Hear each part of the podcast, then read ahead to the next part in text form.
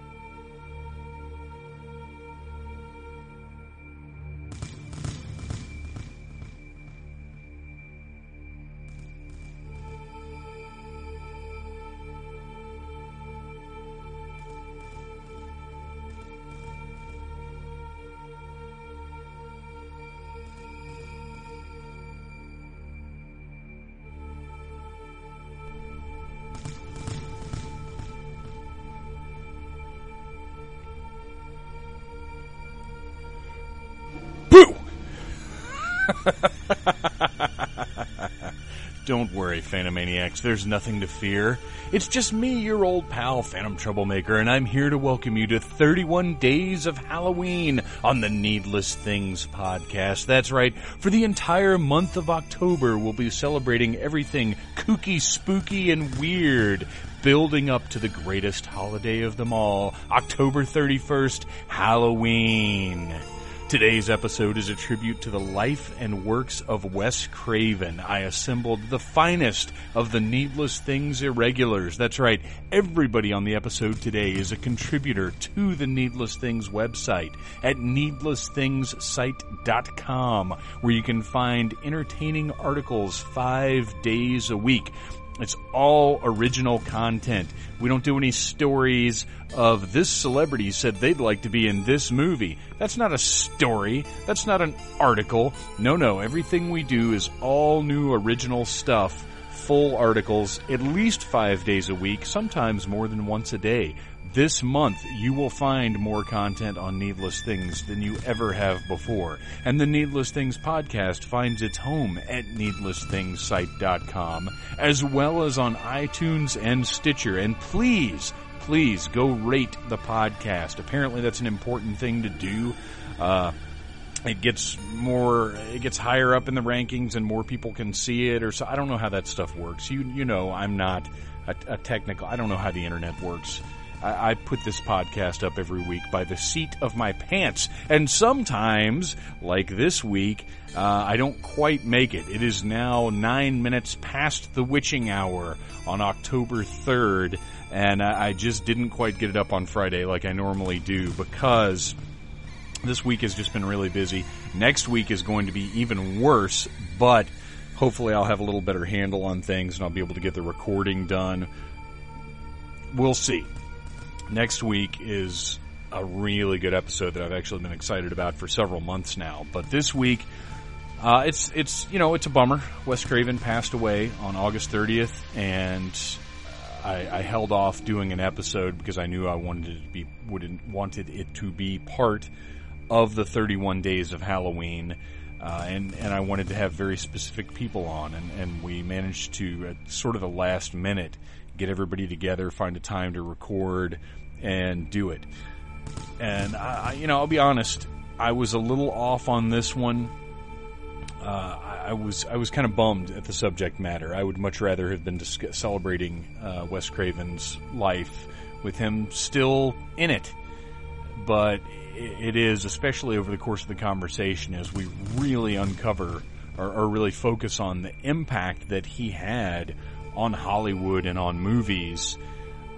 Uh, it's powerful, man. I, I didn't necessarily consciously realize it going into this episode, but as happens sometimes, having the other points of view, three other points of view, and, and we all kind of came together and owned in on this thing. And he really is like no other. So I think you're really going to enjoy listening to this one. I, I know we had uh, as good a time as you can have in, in a memorial type situation. But tune in the rest of the month. We will have four more episodes because October gives us five Fridays. And four of them I have planned. One of them I still don't know exactly what we're doing, but I'm going to figure it out. I guarantee you it's going to be something good that you guys are going to enjoy. On to a bit of business. Now, I already mentioned that you can find the Needless Things podcast on iTunes, on Stitcher, and at needlessthingssite.com, as well as at esopodcast.com, because we are a proud part of the ESO network. But uh, we recently did a promotional thing. And I don't want to say too much about it yet because it doesn't, you know, I don't know for sure that it's gone sour, but it might have gone sour. Uh, if you're a listener, you know what I'm talking about. And if you entered any contests recently on Needless Things, I want you to know that I'm working on it. Uh, but it appears that for one reason or another, I may have been left out in the cold. I don't know what happened. Uh, of course, my brain, being the way that it is, is telling me, well, they just feel like you're small potatoes and they don't have to worry about any commitments to you, which is a shitty way to feel, but, you know, that, that's, uh, that's what happens. You know, this is a tough world, and there's there are a lot of voices out there. So I can't can't no no room for bitterness. Just have to keep moving on and knowing that there are good things in the future, which there absolutely are, because I control my destiny. I control the destiny of this podcast, uh, of all the things I'm involved with, because I made a pledge to myself that that's how I roll from here on out. Is I run the show or I'm not part of the show. Boy, that got serious at the end. There's no need for that. So let's get silly. You, are ready to get a little silly? Because it's time for the return of the musical segment. Do you guys remember those yellow Walkmans? And I'm not talking about Discmans, I'm talking about Walkmans that played cassette tapes. Those yellow sport ones that were waterproof. Well, I had one of those and I went a couple of years, uh, probably when I was 11 or 12, right around there, maybe a little bit younger. Uh, 11, 12, 13. I'll say 13 because I know 1989, 1990 was a big year for that thing because one of the last entries into my mixtape that I would that I would make, I would make mixtapes, I'd put songs together on cassettes. Uh, one of the last ones was Turtle Power from the Teenage Mutant Ninja Turtle soundtrack, and that came out in 1990. So I was 14 then, uh, but I know I'd been making the mixtapes prior to that. And also on the hip hop tip, if you will, is a track from the Fat Boys. Now, if you don't remember the Fat Boys, then you might not have been around in the late 80s, early 90s, but they had extremely uh, wipeout uh, which featured a sample from the surf song Wipeout with uh, the Fat Boys rapping over it. Uh, things like that uh, were part of their repertoire. But the big one for me was a little song called Are You Ready for Freddy? Now, everyone knows Nightmare on My Street by DJ Jazzy Jeff and the Fresh Prince, better known as uh, Will Smith. But that really never did it for me. No, no, the one I liked, the one that actually featured Freddy Krueger, Robert Englund doing a rap was Are You Ready for Freddy by the Fat Boys. And it's licensed. I know I shouldn't be playing it on the show. And if I get a cease and desist, I'm going to have to come back in, re record a portion of this, and take this song out. But because it's 31 days of Halloween and because I love you guys, I am going to play some of Are You Ready for Freddy right now because it is one of my all time favorite songs. So enjoy it if you are hearing Are You Ready for Freddy? And if not, well, you'll never know any better. It'll be uh, something else. Maybe I'll throw in some generic Drew's party music. Oh, wait, I already did that. Anyway, please enjoy the Fat Boys because goodness knows I do.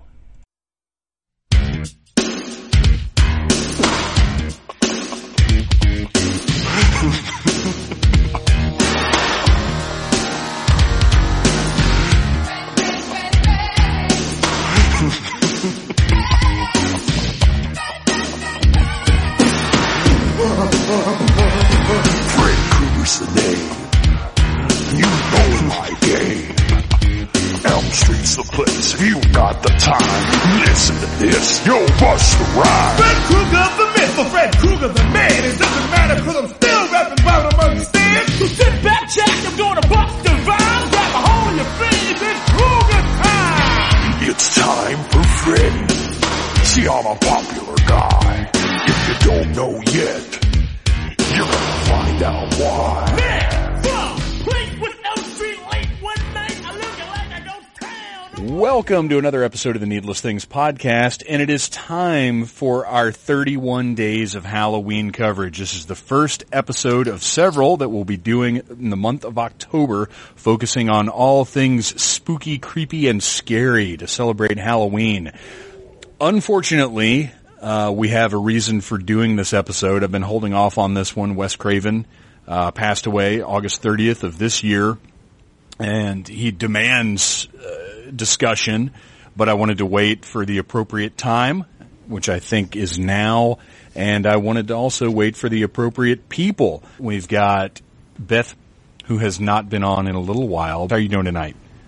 I'm recovering from bronchitis, so I'll do my best to, to hang in there and be as entertaining as possible. Is that leftover from Dragon Con, or is that unrelated? I, I, I don't know. It could be late stage con crud. It's entirely possible because I've got a lingering something or other that's been going on. I'm I'm like I'm okay, but every once in a while I'll be like, hey, there's there's something wrong slightly, but it's not enough You to yelled a lot more than me at Dragon Con, though. Yeah, you can't avoid handshakes, and I don't do fist bumps, so there's just nothing but trouble there. Uh, also returning to the show, and, and you haven't been on in a good long while, sir. Uh, Mr. R.T. Ewell, how are you doing? Doing great, Phantom. Yeah, it was uh, this time last year, I think, was the last time I was on. Here you are again. Welcome back. Oh, yeah, thanks. And this is one I would not have done without you. Oh, thanks, man. And uh, finally, first time on the show. And first of all, let me congratulate you, sir, for being one half of the new PCW Tag Team Season Champions. Mr. Devlin Valek, uh, who I probably just mangled your name because I don't know. No, you you did work MCW a couple of times, did. not you? Yeah, yeah. yeah. So I've I've announced you before. It's just been a while. Yeah, it's uh, Valak. Valek, see, and that sounds so much better. Yeah, I don't know what I'm uh, thinking. John Carpenter's Vampires is where I got that one. Well, nice.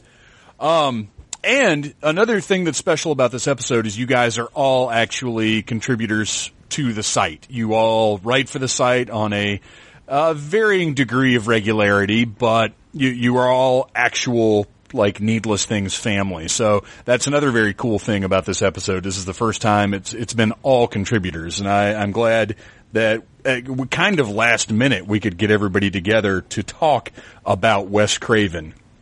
So thanks for being on, you guys. I want to start off with how each of you and and personally, I don't know that I really remember what my first Wes Craven experience was. I think it was Nightmare on Elm Street Part Two, but I'm not positive. Uh, but I want to go over with, each of you guys your first sort of Wes Craven memory, and, and even if it's not for sure the first time you saw him, the first time you were sort of conscious of, oh, this is a this is a Wes Craven joint. Uh, let's start with Richard. What what do you what's your earliest Craven memory? Well, actually, it's uh, it's also my first horror memory because, as far as I can remember, Nightmare on Elm Street Part Three was the first horror movie I ever saw.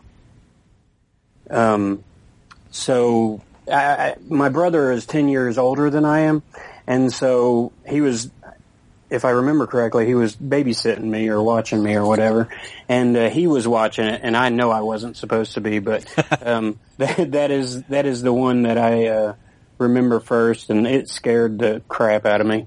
That's awesome. So you you had the older brother that was kind of like your your guide to the cool stuff. Sort of, he, but he didn't. He didn't really like horror. I mean, he didn't watch horror as much, but he was my guide to like uh, Top Gun, Ferris Bueller, and Michael Jackson, you know, stuff like Sure, that. But, sure. But uh, Well, but the yeah. ten year the ten year gap is kind of a big one too. Oh yeah, yeah, definitely. Uh, Beth, what about you? I'm pretty sure I saw Swamp Thing first, uh, which wasn't scary, but it was pretty funny because I, I think I was super fascinated by Adrienne Barbeau's hair when I was a little kid. Her hair, huh? That's not what I was fascinated by. Uh, I was a little kid. I was a little kid too, and also that movie was scary. I, I I- wasn't scared by it, but I also had terrible, terrible parents. Well, you're much braver than I am too. Um, the first thing I remember seeing and recognizing the name Wes Craven, though, was probably the first Nightmare on Elm Street because I know I saw it pretty close to when it came out because, again, my parents were terrible, terrible people and decided to allow me to scar myself for life rather than, you know, take the time to do it themselves. But, you know, they were high, so they were lazy and, you know, they get away with it. But I remember it scared the crap out of me, just the core concept of it. A, I was 10, and B, you know, you can get away from pretty much any killer if you can just manage to run without falling down, but how do you not go to sleep? That's messed up. right. And uh, Devlin, what about you? Uh, it's kind of a blur, but uh, I'm pretty sure I saw Swamp Thing and uh, Nightmare on Elm Street at a relatively close time. Uh, I, I used to go to the video store and just beg my mom to rent horror movies for me. And of course, you know, she wouldn't rent me R-rated movies, so eventually I came to an age where she was just like, "Here you go, just do it," and it was awesome. Not so much Swamp Thing, but Nightmare on Elm Street was awesome. See, I loved, I, and, and, you know, now that you guys mentioned Swamp Thing, I think, and I don't often associate that with Wes Craven. And I mean, you know, in my brain, I know that he directed it, but it's not, you know, it's, it's not as much part of his body of work or has Yeah. his signature on it quite as much as other things do. But now that you guys mentioned that, I really do think that's probably the first thing that I saw because, uh, we had HBO uh, a couple years after moving to Georgia, and it was Flash Gordon and Swamp Thing and a couple other movies that were on just constantly because there just weren't as many movies back then. yeah. And I, Swamp Thing scared the crap out of me. Not uh, not the first maybe two thirds of the movie, but when Arcane turned into that Big weird, monster. yeah, weird yellowish turd beast. That freaked me out. And then when the the uh, I don't want to say midget because that's not right. When the little when the little person when the when he changed the little person and he jumps up on the table and runs like ah that freaked me out, man. I couldn't handle that shit for years. Uh, Yeah, I liked it a lot when it when I first saw it, but uh, you know later on I actually read the Alan Moore's Run on Swamp Thing, and I Oh, was yeah. like what? Yeah, yeah, yeah, for sure. Well, and what's funny is you look back at you know that first Swamp Thing movie, and it is it's a little campy and it's a little silly, but then you look at Swamp Thing Returns, and it's just a ridiculous comedy. But that's not Wes Craven, so we're not here to talk about that one. So we we kind of all came to Wes Craven around the same time. It sounds like uh, probably you know early uh, b- before we should have been watching Wes Craven. I guess is the point. And I think that's what makes a good horror fan is is coming into that stuff early. Uh, we, I kind of want to go a little bit in chronological order on his work, but I do want to talk about the order that we saw stuff. You know, Swamp Thing and A Nightmare on Elm Street are, are kind of all of our entry points. But Last House on the Left, uh, with Sean Cunningham, who did the Friday the 13th uh, series, or at least the first one, uh, was Wes Craven's first movie. And I didn't see that for years. Initially, because it seemed like it didn't have anything supernatural in it. Because when I was younger, all I really cared about was supernatural horror. If it didn't have some kind of boogeyman, then I really wasn't all that interested. Like people horror didn't start to interest me until later on. so Last House on the Left just didn't sound that interesting to me. And then later, when I kind of became more aware of what it was about, I was like, well, that sounds fucking awful. I don't want to watch that. Why would anybody watch that? But you get to the point where, with a filmmaker, where you're like, well, I want to see everything they've done. Uh, I, you know, re- regardless of what it's about, I, I need to check it out. Now, granted, uh, this has not led me to watch what is it? Where the Heart- where the heart is, at, whatever his romantic comedy or romantic Oh. drama he did. Where the heart rests. I don't know what the fuck it is. Yeah, but- music of the heart. Music of the heart. Thank you. Uh, sorry, I- I, I know that. no, that's valuable. That's why you're here, sir, to uh, to to help me out with things I don't know. Um, so yeah, I haven't gone that far yet, but eventually I watched Last House on the Left, and it was as horrifying as I thought it would be, which is which is something to say because uh, you know I probably watched it 20 years after it came out, and it was still as impactful. Uh, what kind of experience did you guys have with that one, or have you seen that one? I just I, saw uh, it about Oh, go ahead. I just saw it about eight years ago, actually. Um, it was just one that I had missed, and I just put off and put off, and finally watched it. And uh, yeah, I mean, it's, I mean, and think of how groundbreaking it was, especially for the time. Yeah, it was. Uh, well, what's interesting to me is how strong the content is, and yet how well it was received. It it had it's critically acclaimed. I mean, it got great reviews. So it it wasn't a situation. You know, if something like that came out now, it probably wouldn't make it to theaters, and I don't Yeah. know how modern critics would respond to it. And I mean, they did a remake, but the They, remake—they actually toned down the remake a lot. it- the- it- well, not only did they tone it down, but it was built on the back of an existing property. So it's not like it was this thing coming out of nowhere. Everybody already knew what it was. We we had all been kind of uh, prepped by the original, so it's not like it was groundbreaking in that way. yeah, and the the original was like very gritty looking, and it just it wasn't as polished as the remake, and it just gave it more like a realistic feel to it. Well, it had that. It's you know, it and Chainsaw have that. Uh, you know, it's not found footage, but it is that rough, just grindhouse, nasty aesthetic that adds to the horror of what you're seeing. Yeah, and it doesn't even really show anything. Like no, it- which which is so much worse, honestly. yeah, Yeah. to your imagination. I, I think I was 13 or 14 the first time I saw it, and Oh it, my it gosh. definitely affected the way I the way I thought about going out and leaving the house and dating, being Yeah, around men or boys.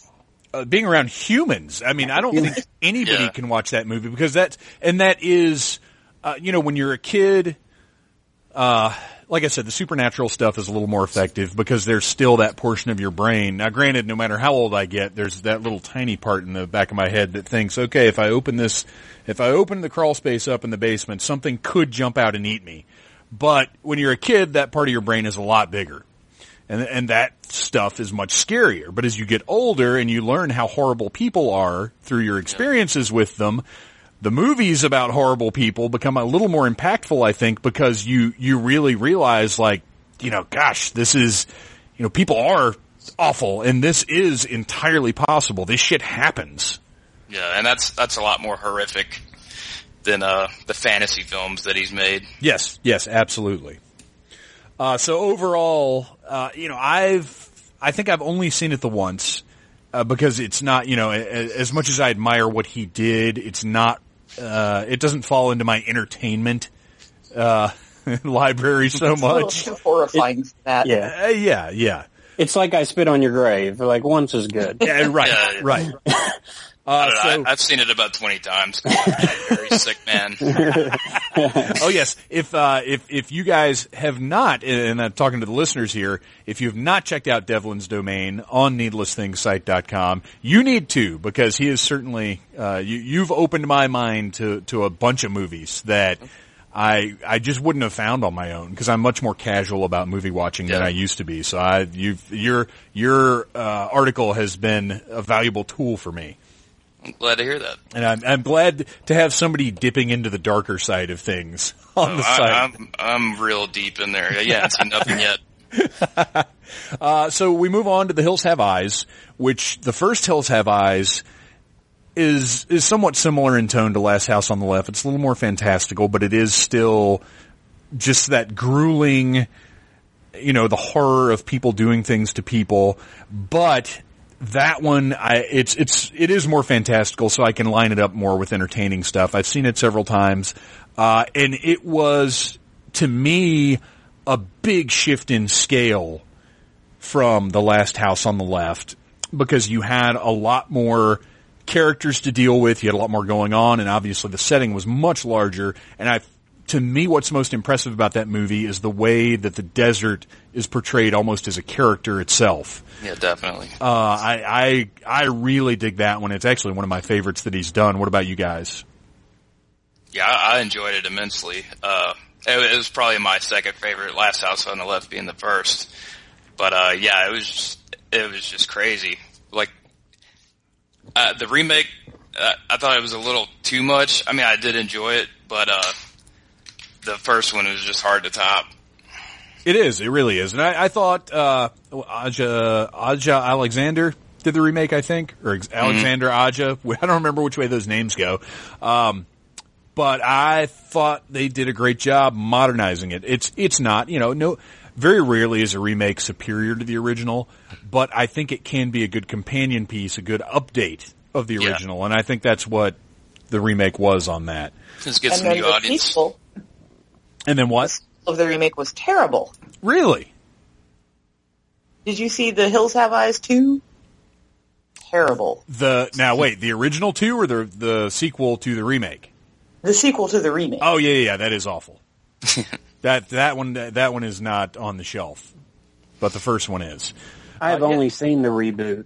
I've not seen the original. Highly recommended. And there's also a nod to Evil Dead in there, Oh, which has um, Evil Dead two nods back. Uh, in in the Hills Have Eyes, there's an Evil Dead poster. Some I can't remember exactly where it is, but it's it's in the background of one of the scenes. And then in Evil Dead Two, they put a Hills Have Eyes poster in the background of one of the scenes in the set dressing. I didn't catch never that. Yeah, that. it's a little nodding back and forth. I, I only know, I never, I am not observant of, of set dressing in that way. Uh, it's, it's mentioned on the commentaries for both movies. So it's, it's one of those things because the commentaries I will sit and listen to all day long. Uh, so Hills Have Eyes, uh, another groundbreaking sort of trend setting thing. Uh, and Craven was really on a roll. And then Swamp Thing happened, which is such a weird detour really in his career because he, he did a couple of things that were different tonally, but Swamp Thing, it, I mean, it was work for hire, which is not something he ever really did again. I didn't even know that was him until y'all just mentioned it. Actually, Well, and like I said, I'm not, I'm not, uh, necessarily conscious of it. I have to sit down and look at a list Yeah. of films, uh, you know, for it to, to even register. Uh, it's not, it's just odd because you'd think if you have foreknowledge of Alan Moore's run on Swamp Thing, you know, if you're aware of the history of Swamp Thing, you would think, wow, Wes Craven's going to make a great Swamp Thing movie. Mm-hmm. And while I don't think it's a bad movie, it just isn't what I would have expected from the combination of Wes Craven and Swamp Thing.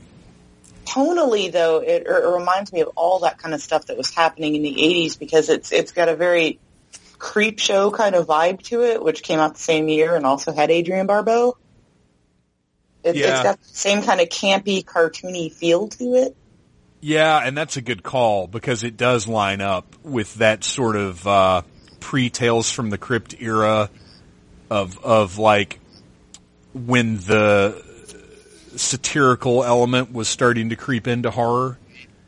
It, it does have that feel to it, and I hadn't really thought about that. It, it's definitely one of his films that I would love to see updated with uh you know the way the technology is now. I Oh, think they could sure. make an awesome Swamp Thing movie. Yeah, I, I was really excited when Guillermo del Toro was talking about doing Justice League Dark because I, I- you know, very easily you could have done Swamp Thing as an offshoot of that, and a Guillermo del Toro Swamp Thing would be awesome. It would be insane. But he'd have to finish the other 848 projects he's got before he got to it. be after Hellboy three. Eh, right, exactly. Uh, and that brings us to the thing that Wes Craven is most universally recognized for, and that's the Nightmare on Elm Street series, uh, which Freddy is my guy.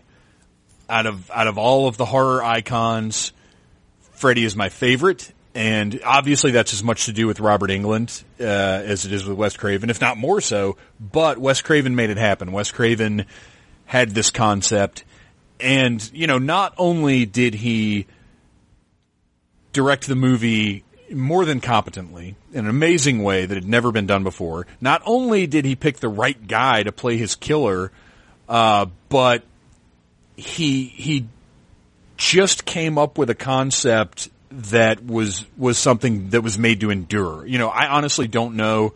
You know, at that point, sequels aren't weren't what they are now, but it really is. You know, the idea of this dream entity is a timeless concept that could go on. Uh, you know, it's it's made to be serialized. Now, the success of that serialization is up for debate. Uh, but when when did you guys? Because I, I remember seeing Freddy on cable for the first time. I'm almost positive Part Two is the first one that I saw because when I go back and watch them, that's the one that I sit down and I know frame by frame. So I'm pretty sure it was on HBO or Showtime or something or other back in the day, and I, I saw it a bunch to the point where I, I it's it's one of those things that's fuzzy now. To the, I, I don't even know when the first time I saw it or, or anything. Uh, it's just ingrained into my consciousness. But the the second one is where the that slight campiness came in a little bit more because the the original Nightmare on Elm Street is much more of a straight horror movie. Uh, Freddy doesn't have his one-liners. He, he's not silly at all. He's just fucking terrifying. And it was jarring for me in the same way, uh, I saw Evil Dead 2 before I saw Evil Dead. And the tonal differences are, uh, both of these franchises are, are very jarring when you go back and you see the original, much more serious one, uh, afterward. So when I saw the first Nightmare, it actually scared the shit out of me. Even though I, even though I knew Freddy and I thought I knew what, what was coming. What about you guys? What what was your first Freddy experience? Uh, I was uh, I, I watched them all out of order because you go to the video store and you just take whatever's in stock. Yeah.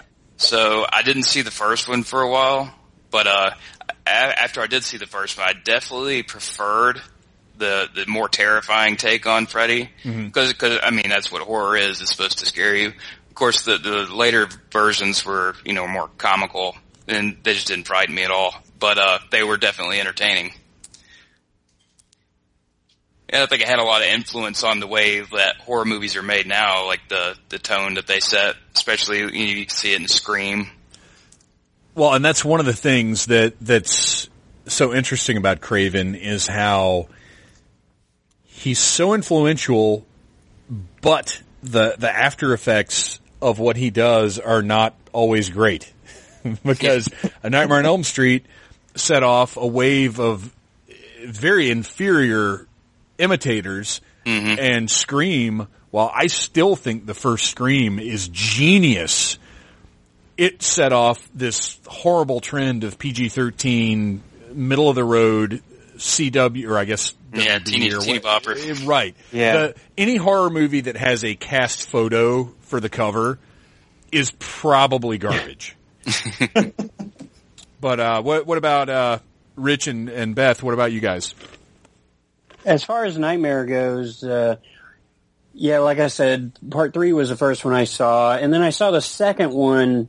I think at a birthday party. It was this weird, like the the dad showed all the kids like these movies we probably weren't supposed to see at the time, and uh, like that and Hamburger the movie I remember for some weird reason, and um, I thought two was weird. Like I mean, of course it is. I mean, it, it's very. I still don't really get it, but Wes Craven didn't. Did he have anything to do with that one? Uh, he have- was he was like an executive producer on it. I, I think that's all he was for. Uh, I want to say the third one. He was more involved. I think he wrote the third one. Yes, but uh, the second one, I think he was just a producer. Yeah, and then uh, so a little bit of a confession. I have I didn't see the first Nightmare till yesterday. No kidding. Seriously. I- Oh, that's kind of awesome though. Y- Yeah, it was kind of cool. I mean, I, you know, I've, obviously I've always known that I, I hadn't seen it, never really confessed to it, but, um, yeah, it was just one, I had seen all the sequels and I even saw Freddy's Dead in the theater when it was in 3D and, uh, but just missed the first one for some reason, so. So what did, what did you think? Did it, uh 'cause cause I mean, you had to know all the story beats at that point, but as far as the tone, what, what did you think? How did it affect you? Oh, I thought it was awesome. Uh, I, I had because I'd seen the remake, and the remakes, I mean, sort of follows the same story a little bit, but uh, um, as far as because I, I think it's shocking that like uh, Nancy, you don't really think is the lead character, lead character at the beginning of the movie. Yeah. I mean, it's kind of Tina, you know. So I can imagine back then seeing it, people probably thought Tina was the main character, and then you know they kill her off in the first twenty minutes. And that's genius because that's something Yeah. that to this day, uh, you know, certainly in the Hollywood environment now, nobody's brave enough to do that kind of thing. Well, to skip forward a little bit, he did it again years later in, in Scream, you know, with Drew Barrymore. Well, and Scream was very good with, with all of those tropes though. Yeah. Like that, that was absolutely the intent there was, was to play around with, with what we know of horror movies, which is what makes it so genius. Yeah.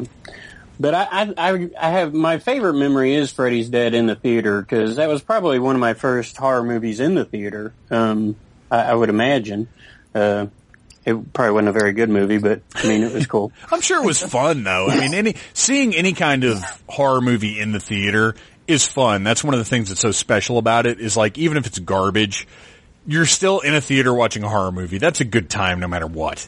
Cause I was young for that movie too. I mean, I should, probably shouldn't have seen that one either. I mean, the the first horror movie, and it was a little late for me, but it was because it was so accessible on VHS. You go to your local movie store, you know, whether it's Blockbuster or mom and pop store or whatever, and you pick out whatever has the most lurid, weird cover, and you take it home. So I mean, you know, horror you could get stocked up on without going to the theater. But the first thing I saw, and I, I the only reason I mention it now is because I don't think I've really talked about it before. But the first theatrical horror movie I saw was Hellraiser three, which oh, that's my favorite. it's it's and it's see it's it's a sentimental favorite for me. It's not it's not a great Hellraiser oh. movie, Oh. but it just because I, I have that memory of seeing it in the theater, and it is sort of Gonzo and over the top for Hellraiser. Like that that is not what I want from a Hellraiser movie, but it's also kind of awesome. But yeah, that's that. So seeing Freddy's Dead in the theater, I mean, that's always going to stick with you as kind of like, well, that's a special one. It doesn't matter how good it is, you know? Yeah, and the 3D. I just remember there was one part of the of of it in 3D really at the end when he blows up and all the faces come out. Yeah, yeah. really. Oh yeah, I remember that. and and if you watch it uh, like years later, watch it now, um, like it, it's so obvious, like that was in 3D. Like Right, right. That well, and it's funny watching those old 3D movies because there's like there'll be the part where his glove like pokes at the camera, and you're like, yeah, that's I, I see what you're doing there. Um, Beth, what about you? What, what's your what's your first Freddy? Um, well, of course, it was the first one. Um, like I said, my parents were terrible people and wanted me to never, ever, ever have a good night's sleep. Um, so I know I saw the first one at least within a year of it coming out. Like, Okay, so that it- that being the case, well, because you lived with it from the beginning, what did you make of the tonal shift as the series went along? Well, I- really did not like the second one. Like compared to the first one, it just made no sense. I had no idea what was happening. It, who is this? Why do I care about this guy? Didn't make any sense to me at all as far as the series went. And then I know it's not going to be a popular thing, but I really liked the third one. Oh, I love the third one was I great. liked It is my favorite. Hortons. I liked the Dokken song. I liked Yeah. all of it. No, I th- I don't think that is unpopular. I I talk to a lot of people that cite Dream Warriors as their favorite of the franchise, and it is, uh, for me personally, I think it's because it's such a product of its time, and that that's when I was really getting getting into horror those those mid '80s horror movies are what latched. Like I, I saw stuff before that. I saw Phantasm and Evil Dead, and like I saw some early stuff. But those mid '80s horror movies are what really latched me in. So the nostalgia of that movie is powerful, but at the same time, I think it's the most sort of relatable because the kids are are let's fight back. Let's not take this. Let's do something. And you're like, yeah, that's awesome. Don't just lay in bed and let him cut you to pieces. Fight back and let him cut you to pieces. I mean, you're, it's Freddy. You're still going to get cut to pieces, but it was, uh, no, I, I totally, and also seeing them get their dream powers and shit, like that's awesome. It's great. Well, and as bad as some of the acting is, there's also people like Patricia Arquette and Laurence Fishburne, and, and there's awesome people in that movie, and they're really good. Yeah, yeah, absolutely. And it was before Freddy got too one-linery. Because like you, I appreciate the more fucking terrifying Freddy of the first movie. And as it went on and on and on into like Freddy's dead and and even in the new Nightmare, it's still pretty quippy.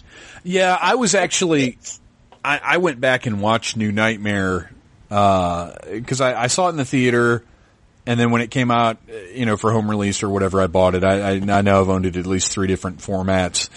Uh, but it had been a few years since I had watched it, and I, I watched it again a year or so ago, and I remembered it being tonally different but it really isn't. It's still pretty campy. Like visually, Freddy is is a little scarier. He's more demonic. Uh, but it it But didn't the go. tone is the same. Yeah, it didn't go for it in the way that my brain remembered it had. And granted, it's not as silly as the later ones, but it still isn't like I would.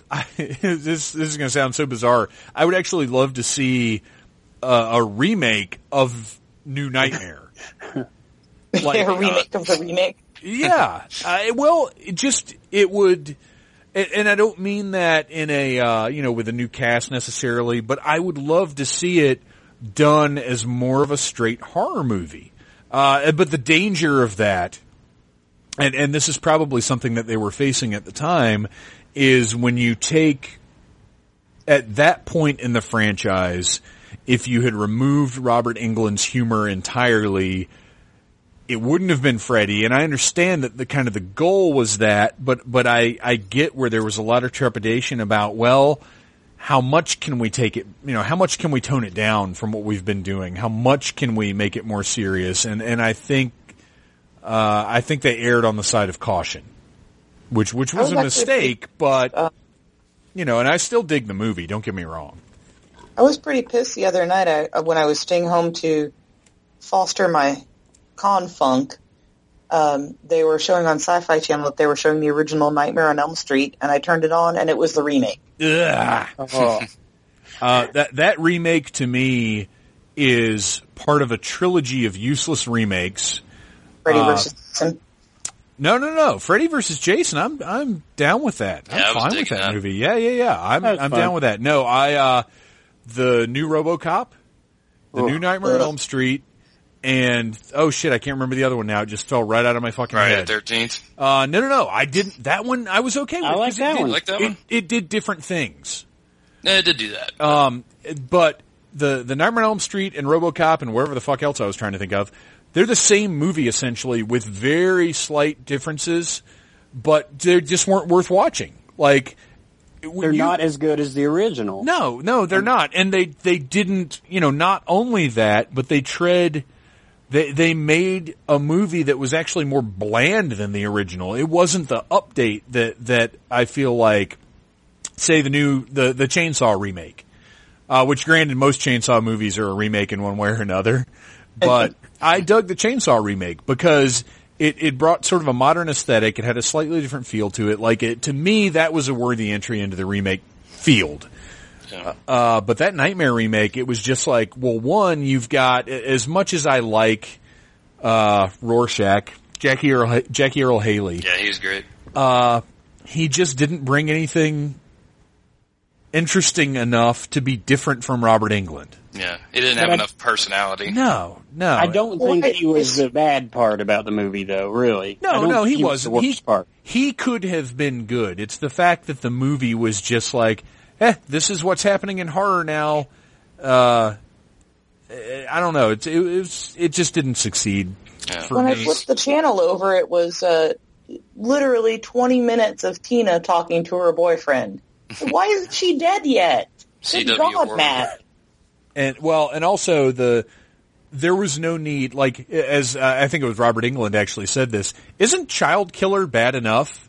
Do we really need to bring Yeah. pedophile into it? Yeah. And that that bothered me too because it just wasn't necessary. Because part of the part of the fun, and granted, this didn't take root until probably the third movie, but part of our love for Freddy is that we kind of are rooting for him. We kind of like Freddy. Like he's awful, but we kind of like him. But you can't like you you can. uh I don't know if you have you guys seen Cooties. I haven't yet. Yeah. Not yet. you need to see Cooties. You guys and everybody listening to this, uh, it's it's one of those VOD theatrical same day type things, uh, and it's from Elijah Wood's production company. Which I say Elijah Wood, and there are probably people out there going, "Ugh, what?" Elijah Wood is a bigger horror nerd than all of us put together. Yes. He started a fucking production company to put out horror movies. Uh, and Cooties is one that he has put out and it's awesome. And I since, really want to see it. yes, you really need to see it. Uh, but since you haven't, I'm not going to go into too much detail. I'll just say see Cooties. But, uh, you know, I, I, I will say, I can get past Freddy being a child killer because he's Freddy. But there's no, the pedophile line, that's it. You don't cross that. You're done. I can't root for this that's guy. The problem is that he, he becomes so jokey that you're not scared of him anymore. And he's like, oh, it's Freddy. I hope he beats all those kids who are trying to not die. And yes, it's the problem, but it's also kind of the wonderful.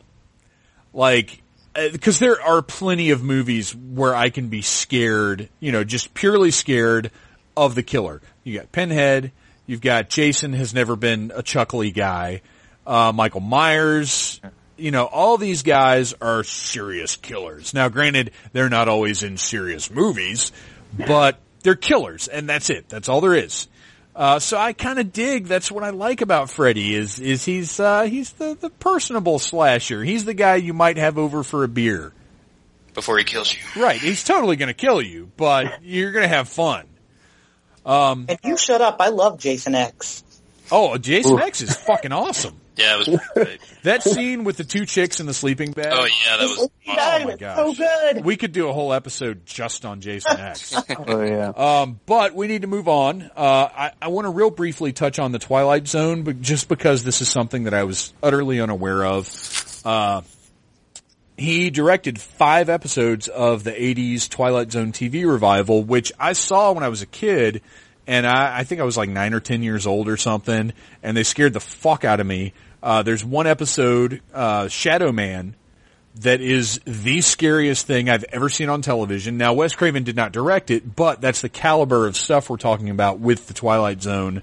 Uh, this is the second revival that happened in the 80s, and uh, they obviously you go to Wes Craven if you want to make an impact, and they did, and and he directed uh, through the through the first season. There were three seasons total, but through the first season, uh, he directed five of the episodes.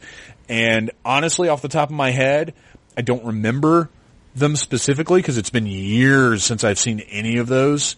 Because I don't want to accidentally watch Shadow Man again and shit my pants. uh, but it's very interesting that that he by that time. You know, four movies in, because Swamp Thing, whatever we say about it, it was, uh, it, it is part of the comic book movie pantheon. At the time, uh, I don't believe it was considered a bomb. I think it did okay.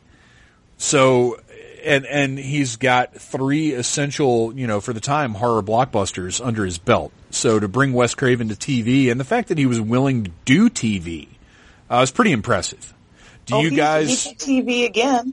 Well, yeah. Freddy's well, well, Nightmare crap. hey, they, hey, that's some of the best. Now, those, uh, while the stories are you know, they go back and forth. It, it's your typical horror anthology thing where you've got some that are good, some that are not. But Robert Englund in those, that's some of his best Freddy stuff. His introductions to those uh, stories are, are awesome. I, you can find them on YouTube. Go check them out. Uh, they, Oh, and I, yeah. I just looked up Shadow Man on Wikipedia. You were scared of something Joe Dante did. yeah, I was. Uh, seriously, watch that episode and and see if you don't sleep with the lights on tonight. Uh, so let's let's. Uh, do you guys how, do you guys have any kind of memories of that Twilight Zone revival, or is that kind of just a thing that happened in the '80s and whatever? I totally watched all of them. I just had no idea that Wes Craven had anything to do with it. Uh, that's the boat I was in. Yeah, I was in the same boat. So good for him. Good for TV. Let's move on. Uh, Serpent and the Rainbow, which I did not check out for several years. It took me a while to get to that one, but it's now, uh, I, I love that movie. And it's, again, very different for Craven. Uh, how do you guys feel about that one? I thought it was great. Uh, it was a, it was a big change in style from uh, his previous stuff, and uh, just the whole voodoo concepts and everything. You know, you know, I'm not superstitious or whatever, but so it's probably not as scary to me as it could be to some people. But uh, the story was definitely pretty interesting and uh, kind of curious of what facts they use. Uh, since it's allegedly a true story. Well, it's interesting because it is uh, it is based uh, like you know, let's say thirty things happen in that movie. Five of them are things that happened, but all of those five are seriously elaborated on. Yeah. Um, But it's uh, all of the mythology that he uses in that movie is uh, very much taken from the real world. Uh, and it's essentially, it, it's interesting because it's his version of a zombie movie. Yeah. Uh, But just the performances are fantastic. The direction is fantastic. It's, it's to me, it's a standout of his entire career. Uh, not only because of how different it is, but because of it has that element of the supernatural, but at the same time, he tried to keep it very grounded up Yeah. until the end, uh, where Bill Pullman gets superpowers. Which, don't get me wrong, Bill Pullman with superpowers is great. I'll watch that any day of the week. Uh, especially the, the great revenge scene with the floating knife. And, and you guys know what I'm talking about. Yeah. Uh, what about, how, how did you guys come into Serpent and the Rainbow? I have never seen it. Oh man, you need to. I know. I know.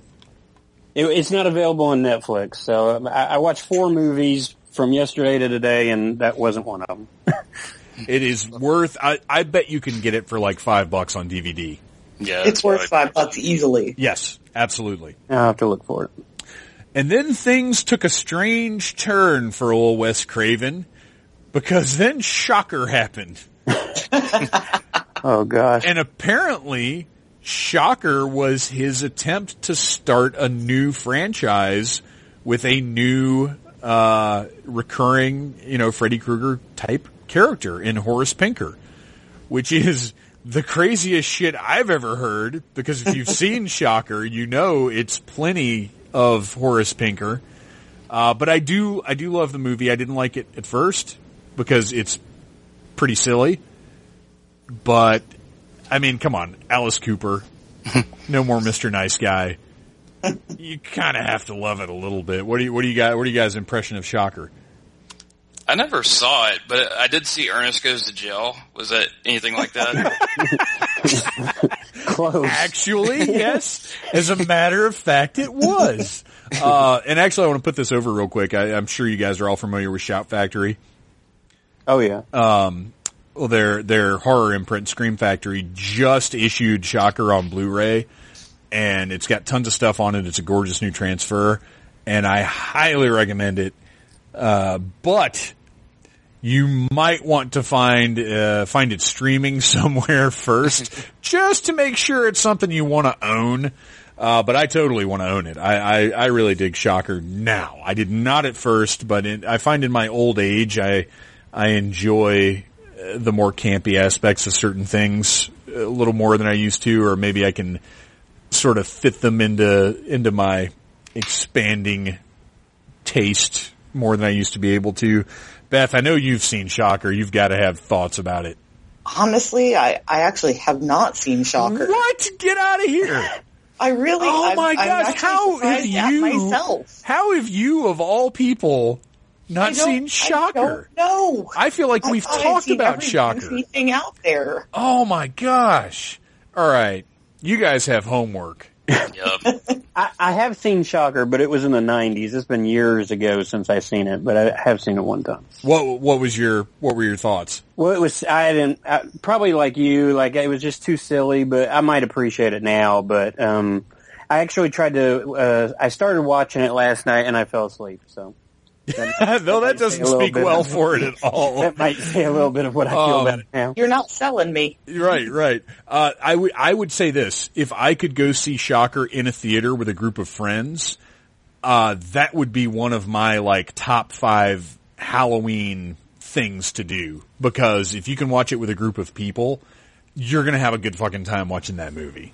Horror movies in any group of people is just the best way to see horror. It Yeah, yeah, is- that's- it is so fun. That's very true. That's very true. Except for the Poltergeist remake I saw on my birthday. Oh, Ew. Yeah, that's the that's the only reason I didn't go to your birthday party. Yeah, thanks. No, I think it was actually because I was working or something. I don't remember. Whatever. Yeah, yeah. Uh, People Under the Stairs is next. Uh, another one that I didn't appreciate until later viewings because it was just too fucking weird What? the first time I saw it. I love people under the stairs. I, I from the first time I saw it, I loved it. I concur. yeah, Ro- Roach was my favorite character for the longest time in any movie. We met And- him at a horror convention a couple of years ago, and he is quite a dancer, let me tell you. I, I've I've met him too. He's pretty. He's a nice guy. Yeah, he's super nice guy. So, okay, so you guys all dug People Under the Stairs right out of the gate. What what made that happen? It's so weird, like you said. I mean, it's so weird, and it's not really horror at all. I mean, the the situation might be scary, and it, it's a little weird as far as uh, you know. You find out they're not really husband and wife, maybe brother and sister, stuff Dude, like that. if you can come if you can come up with something scarier than a big guy in a gimp suit I- I- chasing me down a hallway, I will give you ten dollars. well, I think it was the tone of the movie wasn't scary. I mean, Yeah, I, yeah. I think it was it was so over the top, and that character was so over the top and ridiculous. Like it, it was just. I mean, I always laughed at it. I always thought it was more of a funny movie, and mm-hmm. I, I don't know. Maybe I took it wrong, but uh I just yeah, that's the way I I always saw it. Yeah, I, I thought it was pretty funny myself, but some of the, you know a lot of the situations that happen in the movie were were pretty horrifying, and, and the movie itself is ended up being totally different than what I expected, uh, just by the title and you Yeah. know, whatever. And uh, I really loved the uh, the couple. Uh, they were also they also played a couple in Twin Peaks. Oh, Same I was act. totally going to bring that up. Yeah. So yeah, that, their performances were out of the park. That's Yeah, I- love people under the stairs. I love that kid. The kid who plays uh, Fool. He's great. That kid is awesome. Well, that's the thing I was going to point out is that that was actually a huge thing at the time is to have your protagonist be a black kid.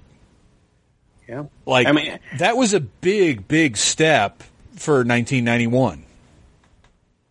Cause you didn't see that in, uh, you know, yes, it's a horror movie, but at this point, Wes Craven was fairly mainstream. He was mainstream enough for it to be called Wes Craven's People Under the Stairs. Yeah. And for a mainstream film to have an African American protagonist, especially a kid, uh, that's wild. I mean, and, and that's, you know, again, that speaks to Wes Craven's sort of uh, sense of vision that he had, I think. Well, I agree that it wasn't super, super scary or horror in many, many ways, but it was, it was fun and there were some fairly creepy situations in it. Nonetheless, just- uh, you I know, think with, it's suspenseful. Yeah, it's suspenseful. Def- definitely in places.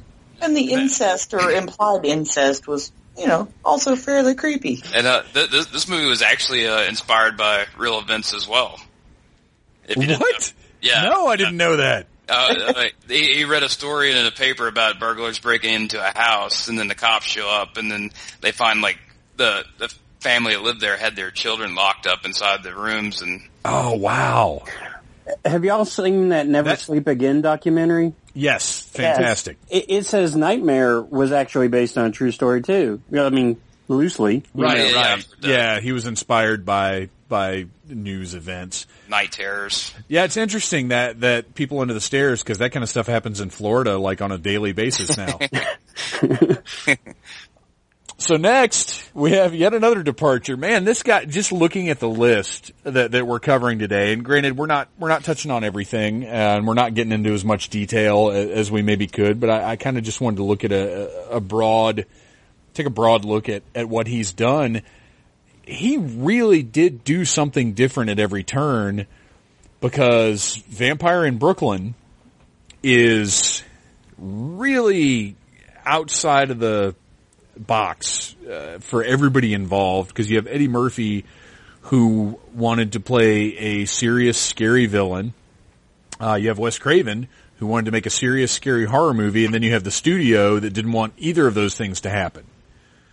Uh, and, and everybody was confused by what was going on. Their interviews with John Witherspoon about how Eddie didn't want to be funny and nobody understood why Eddie was in the movie if he wasn't going to be funny. uh, this is one that again, I, I didn't care for on first viewing.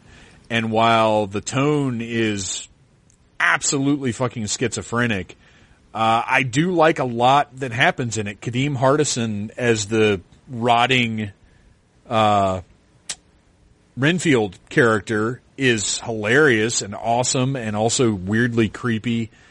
Uh, Murphy, I think if they could have settled on a tone, I think his performance would have been very effective. Uh, and, and that really is the biggest issue with the movie is it just can't decide what it is because it's, it's a little bit, uh, coming to America. It's a little bit traditional Dracula. It's a little bit, uh, oh shit, what's the movie with Grace Jones? Vampire movie? Oh no, Right? I can't remember. But but it it is it's too many things and and none of it works but it is very interesting to watch and there's some great performances in it what what about you guys first of all have you seen it I have I very actually little have. recollection of it. I have very little recollection of it. and that's probably for the best i'm not going to lie Yeah, probably. I, I, I enjoyed it when I saw it, but it's been a very long time. I was still in high school.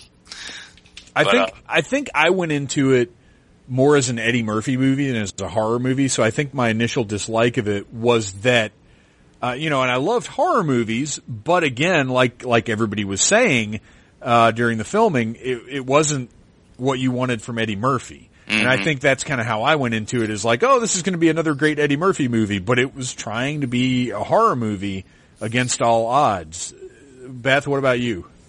I, I know I saw it, but I know I also saw it going into it as, oh, it's Eddie Murphy, it's going to be funny, and and then I was watching it going, what the fuck is happening? Right. I don't understand this movie. And, and that's that's what it is. If you're not prepared for the tonal shifts, it's just too jarring on a first viewing. Like if you just show somebody that movie cold, they're not going to like it.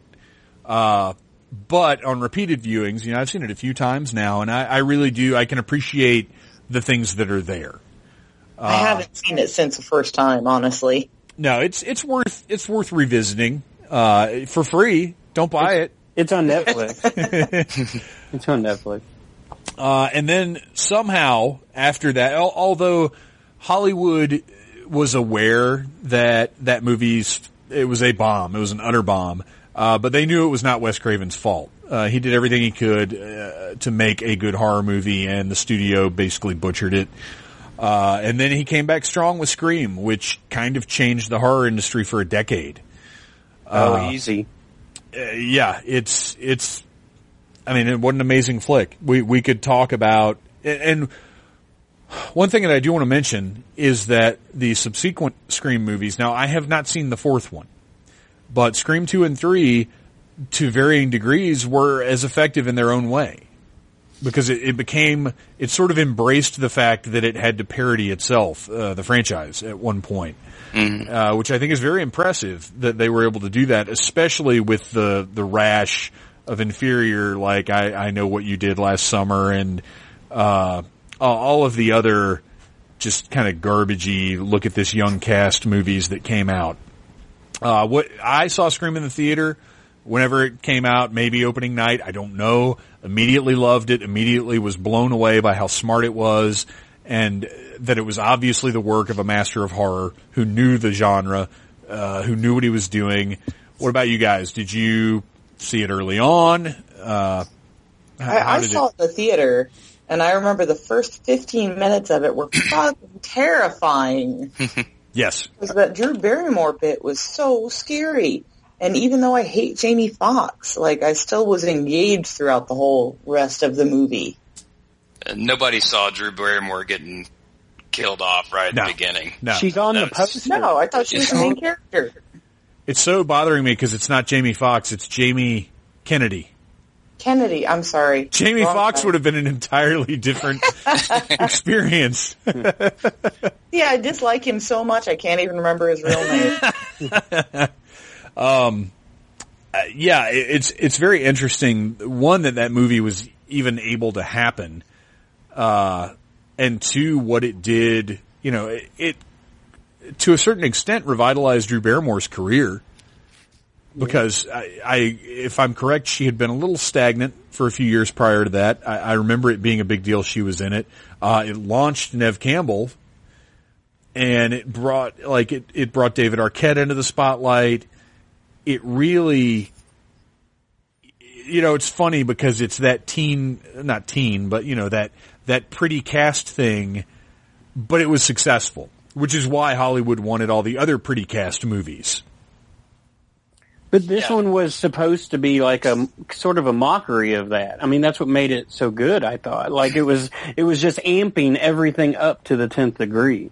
Well, and I think we knew this cast a little bit more because I mean, obviously, a pretty cast has been present in horror movies since the inception of the slasher flick because you got to have somebody to kill, and you might as well make them pretty. And granted, you've got the one guy that's either fat or in a wheelchair or has some kind of horrible hair thing going on. Like, there's always that guy, and you know he's going to go quick. But everybody else is is relatively photogenic young people and they took this and, and again he he turned it around a little bit and it worked for all of them but it's because Wes Craven is uh you know it's interesting to say he's clever because we can look at his career that we've talked about tonight and and realize that he wasn't always clever Yeah. but uh I, I don't know. It's it's just amazing that Scream hit when it did, and again, very much uh, like Nightmare on Elm Street Part Three, it was a product of its time. Like it screams '90s. Pardon the pun. That was terrible. oh my gosh. Any more thoughts on the Scream series? I feel like it's too big to just gloss over, Well, but we do yeah, have more to hit.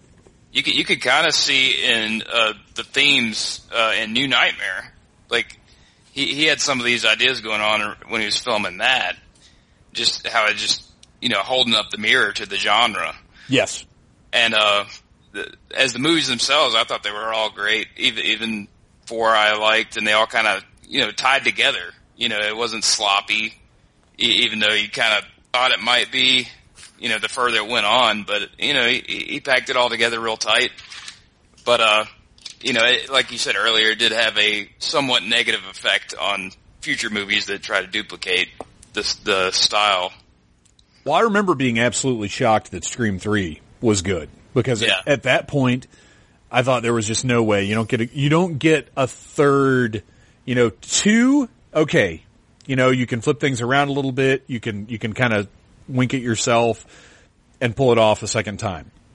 But to get three movies out of the same concept, I didn't think was going to happen, and it did. It was beautiful. Yeah, have you guys, Beth and and Richard, have you seen the fourth Scream? I've only seen the first two. Okay.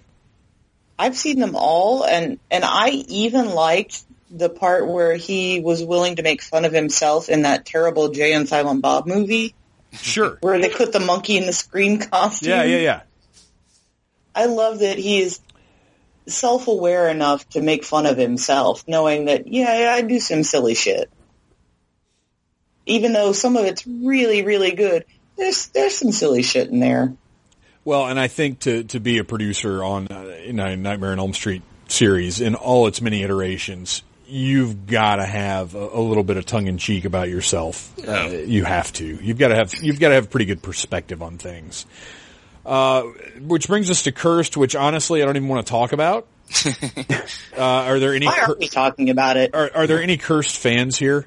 I saw it last night for the first time. I'm I, sorry. Eh. I feel bad because I feel like I'm the reason that you had to watch that You, turd. you are the reason. I do oh, blame no, you. I owe you like Oh, five bucks.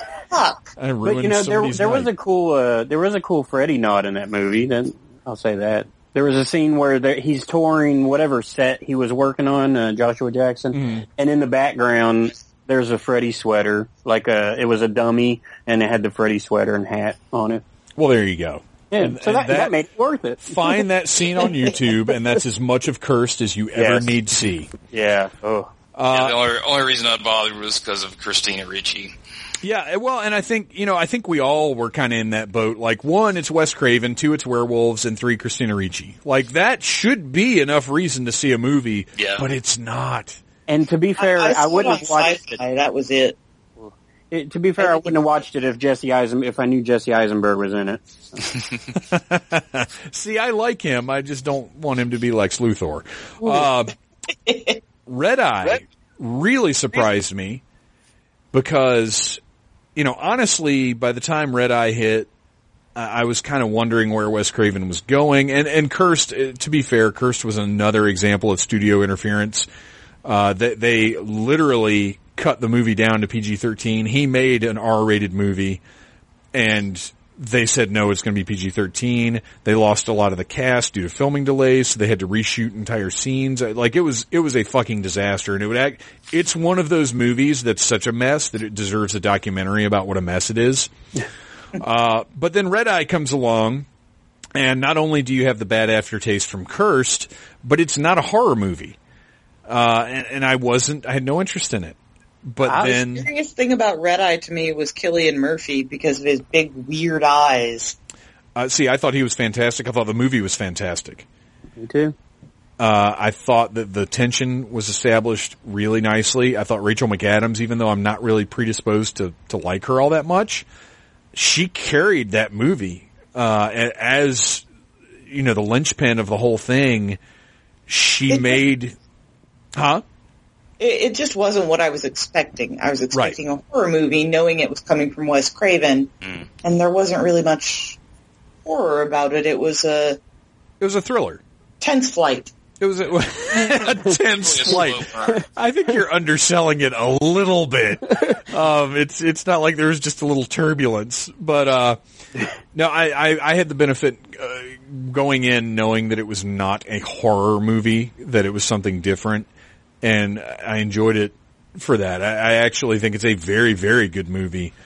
Uh, and, and Cillian Murphy, I mean, he's just naturally extremely creepy. Like he he needn't have blown fear dust into anybody's face in the Batman Those movies. big weird eyes. Yeah, he's he's like, uh, yeah. Do y'all remember the trailer for that movie? I do not know. Oh, I love. So the trailer is the best part, I think, because it made me want to see it. But it was the half the trailer made it to be a romantic comedy, Yeah, I remember like that. like a romantic, like him chase, like them running to meet on the plane. Oh, and wow. Stuff, and and then then like the whole screen goes dark and his eyes go red and. It, then it becomes like a thriller trailer, but Oh, it's so great. Hey, You gotta find it on YouTube. Yeah, yeah, I'll have to check that out It's because That's great. why I wanted to see it, and that's why I was annoyed. Um, yeah, I ju- we just uh, I went and saw Green Inferno the other night, which I highly recommend seeing that in the theater if you can. I want to see it so bad. Uh, and one of the tra- one of the trailers was for Krampus, and oh, it looks good. it, Yeah. it takes it takes a turn just like what you just described, where it starts off.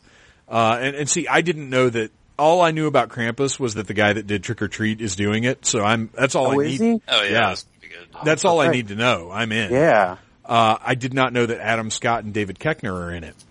So it starts off like another, oh no, gotta go spend the holidays with the family. Like, it looks like it's gonna be one of those goofy comedies, like, oh, mom's drinking a little bit too much. Uh oh.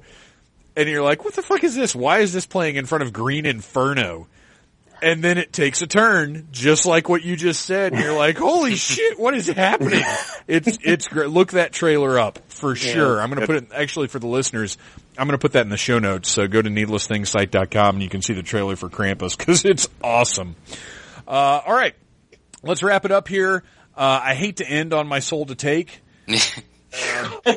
but fortunately, let's remember that the last movie that Wes Craven directed was Scream 4, which did well. Uh, those of us that have seen it said that it was good. Um, so now I'm going to see it. I, I, I certainly feel obligated to at this point. Uh, my soul to take, not again like cursed. Now, granted, this was Wes Craven's vision. There was no interference. It just didn't work. Uh, it was very generic. Uh, it was another cast type movie with a very predictable twist. It just didn't do anything for me. Have you guys seen that one? I turned it off. Yeah, that's good, smart man. I literally turned it off. I think I think we actually watched the middle portion and fast forward, if I remember correctly. I, I pretty watched it, it. and I, I fell asleep, Yeah. So and let's then I had all to. let's all just be happy that Scream Four is uh, his his ultimate work, his final work, and that it's uh, it's a franchise that he took better care of than anything else uh, that he did, and, and was successful in for four installments of a horror movie. That's that's pretty fucking impressive. Uh, even when stacked up against all of the other innovative and visionary things that Wes Craven accomplished during his career. Uh, I want to now, and I hope you guys got prepared with your show notes. Uh, Craven's place in the horror pantheon. Obviously, he is a force that you, you have to discuss when you're talking about the horror movies of, of our generation. Uh, to me, he is, he was an ongoing name in a way that very few others were. I would say he and John Carpenter are probably the two most present names in my personal horror vault in my head. Uh, John Carpenter will always be my favorite, but Wes Craven is the other guy to me that was consistently relevant throughout my life. And, you know, that's impressive. We're talking about 40 years of filmmaking and, you know, he had some duds, but the name Wes Craven is a fucking brand. Oh, and Oh, yeah. that's an accomplishment. How do you guys, where do you guys place him? Where do you think of him? He is very, very close with John Carpenter in my lexicon of horror because yes, John Carpenter has delivered some scarier things, but Wes Craven has been more socially relevant for longer because John Carpenter, his later works got a little iffy, whereas Wes Craven, yeah, he had an iffy here and there, but he, he always came back. That's a very, very good point because Ghost of Mars, everybody. Mm. Yeah, exactly. I think he's the top. I mean, I think when you mention horror, I, I would mention, I mean, I would think of Wes Craven first. I mean, I, I think it's, and I think the chances he took and that he didn't just copy himself over and over and over, you know, eh, all his films are just so different from the other, really. I mean, if you think about it. That's actually a really, really good point too, because you know, John Carpenter will always be my guy, but you always know a John Carpenter movie. You always know a David Cronenberg movie. Like mm. they're they're thematic elements that are consistent throughout their careers. Whereas Wes Craven, yeah, he he tried different things. He did very different things. That's a very good point. Yeah, I mean, and I think, you know, with people in the stairs and like a lot of us didn't even think Swamp Thing was him. I mean, so I think that, that says something that at least, I mean, he, he did do different things. They may not have always worked, but, but. He was I mean, adaptable. Yeah. Devlin, Yeah, there's a, there's a lot of directors, you know, that start in the horror business, you know, just as a means to get into the film, and you know, they make cheap movies with crappy actors, and you know, they move on to bigger and better things. But there's very few guys that actually live in that genre and become a staple. You know, maybe there's a couple guys currently, maybe like Eli Roth or you know Rob Zombie, guys like that. But you know, they're not churning out movies like Wes Craven did. And uh, I'd say if there was a Mount Rushmore for horror, he would be definitely on it. Yeah, that that is absolutely correct. Uh, yeah, he it's it's it really is. His passing is tragic because you know what was going to happen next. Was he going to have another grand slam? Was he going to have another? Not so much. Uh, you know, we'll we'll never know exactly what he had planned. I'm sure at some point we will get a from the mind of Wes Craven type of movie, like whatever his last project he was working on was, or a script that somebody finds, or whatever. Uh, but his body of work is incredible, and there's no denying that he's given us some of the very best horror of the past decades. Uh, I want to run down and get your your top five, your favorites. You don't even have to do five if you if you just feel like three, what, whatever. But your your favorites from Wes Craven. Uh, I'll start off just because I sent this list out, so I had the advantage of knowing ahead of time exactly what mine were going to be. Uh, the one that I can, you know, obviously watch over and over and over again is Nightmare on Elm Street. Uh, uh, you know that that now I I would actually pick three, but he did not direct three, so I'm not going to cheat and put that on there. The original Nightmare on Elm Street, uh, the first Hills Have Eyes, Serpent and the Rainbow, Shocker, and uh, the first Scream are like uh, running down the list, if I had to just pull out five Wes Craven movies right now and sit down and watch them, those would be the ones. And those would be the ones that I watch, uh, if not annually, pretty darn close to it. Uh, let's go with Richard. What about you? What are you, what are your top Craven flicks? Uh, I would go Nightmare. I'd probably go three two uh, if I had the choice. Um, but uh, but I'd go Nightmare, and then I'd go People Under the Stairs. And I Nightmare is probably. I mean, it, look, Freddy is great, and he is the icon. But I love People Under the Stairs, and then as my third one, I'd probably go Red Eye because I I just love that movie. And then uh, Scream, and then uh, well, Last House on the Left, I think has to be mentioned too. Very interesting. Uh, that, well, and uh, I think that's a pretty good segue going to Devlin because I think we know what your number one is. yeah, spoiler. uh, yeah, that's, uh, I'd say five would probably be People Under the Stairs. Four, Serpent and the Rainbow. Three, uh, Nightmare on Elm Street. Hills Have Eyes, and then Last House on the Left.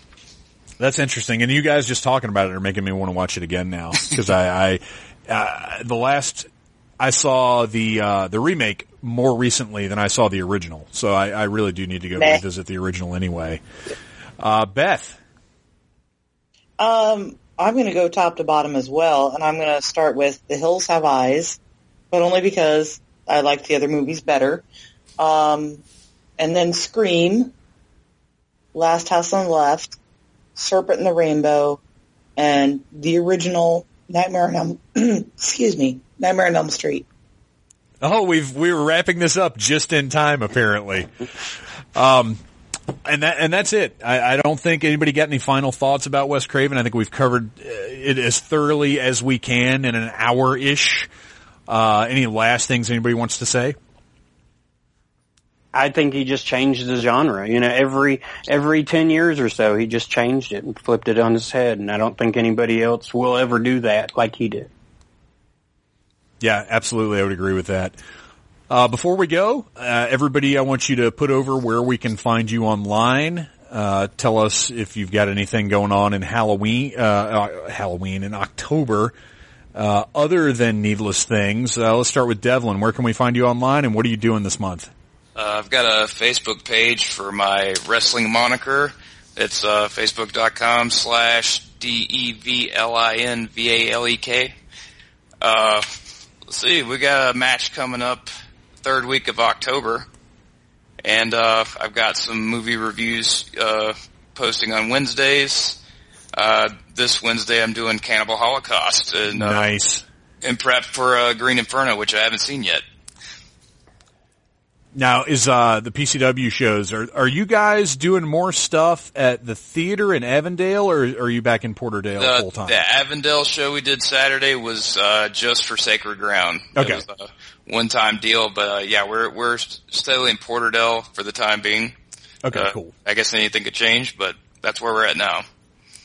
And uh, Richard, where can we find your works online? Uh, well, mainly on Needless Things, obviously. I'm, I've, I've got a few things in works for um, October.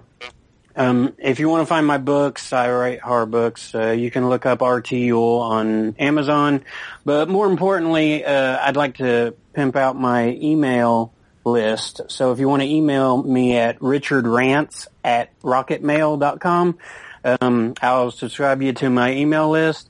And also, um, if you send me your address, I'll send you a book for free right here on Needless Things. So That is um, awesome. I can only do like five of those, but you know, That's o- that's okay because that's like give away all four. That's like four more listeners than we have, so you're in good shape.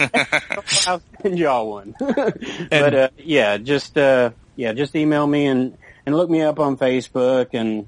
You know, I think I'm not even sure how you look me up on Facebook. Maybe Richard Yule. yeah, if you if you put Richard Yule in, you come up first shot. Cool. And uh, finally, Beth, what have you got planned for October? Um, well, of course, I'm pretty much exclusively on Needless Things, and I've got a lot of movie reviews and uh, horror genre esque things coming up pretty much every week in October because, like Ministry says, every day is Halloween. It's just we only get to celebrate it in October. Um, but you can also find some of my older works at dorkdroppings.com, and there are some very weird drunken ramblings on there. My more coherent ramblings are on needlessthingssite.com. Yeah, there's some great weird stream of consciousness stuff over on Dork Droppings. We were drunk. That's what made me a fan. I mean, beyond knowing you for like 20 years now. Anyway, I'm sorry, should we get drunk more? yeah, probably. Okay. But I think that goes for everyone, really. Especially listeners, because then you're just going to enjoy the show so much more. Guys, thank you so much for coming on. I'm glad we had this group for kicking off our October celebrations. I hope everybody has a great month and everybody get out and do something Halloweeny. Go to a haunted house, go to the Spirit Halloween store. I don't give a shit what. If you're sitting around and you're like, my October's not very spooky, you don't have anybody to blame but yourself. Go to Kroger and buy some booberry. Just do something spooky. And join the Needless Things podcast Facebook group and tell us about it. Guys, thank you so much for coming on and we will talk to you sooner than later. Thank you, Phantom. Thanks. Thank you. All right, you guys, go watch those films. Seriously, it's October. You need to be Halloweening it up. And man, I mean, you can't go wrong with that stuff we talked about. Okay, well, obviously there are a couple you could go wrong with, but you know, shocker, people under the stairs, any of the nightmare movies, even if they weren't directed by Craven, which obviously most of them were not. Uh, but there's so much good stuff in there that you really need to see. I, I dig, uh, we, we all dig Hills Have Eyes and Last House on the Left. Maybe they're not quite as Halloweeny. It depends on what your take on Halloween is. But seriously, make a point of watching at least one or two Wes Craven movies this month. I guarantee they'll get you in the Halloween spirit. I want to thank all the folks who came on the show. I want to thank all the folks who are listening to the show. Please spread the word. Go rate us on iTunes and share. Find Needless Things stuff and share it everywhere that you internet. We need it. Uh, I want to spread the word as much as possible, not just for the sake of Needless Things, but also for other stuff that I want to do. Uh, I, you know, I have, I have the day job that I have, and I'm probably always going to have it. But the more stuff I can do outside of that, the more fulfilled that I am. And hey, you know, maybe one of these days I could bring in a, enough money to actually cover this and break even on all the nerd stuff that I do. That'd be super, right? I'm looking at this Patreon, Patreon thing. I don't know. I, I don't know about that. I don't like asking people for money. I'm not sure. We'll see. I gotta do, I, I'm always looking for ways to break even or make merchandise. And, and that's all I want. That's all I want. So spread the word and come back next week for more Halloween. I love you guys. This has been a broadcast of the ESO Network, your station for all things geek, classic, current, and beyond. Be part of the crew at ESONetwork.com.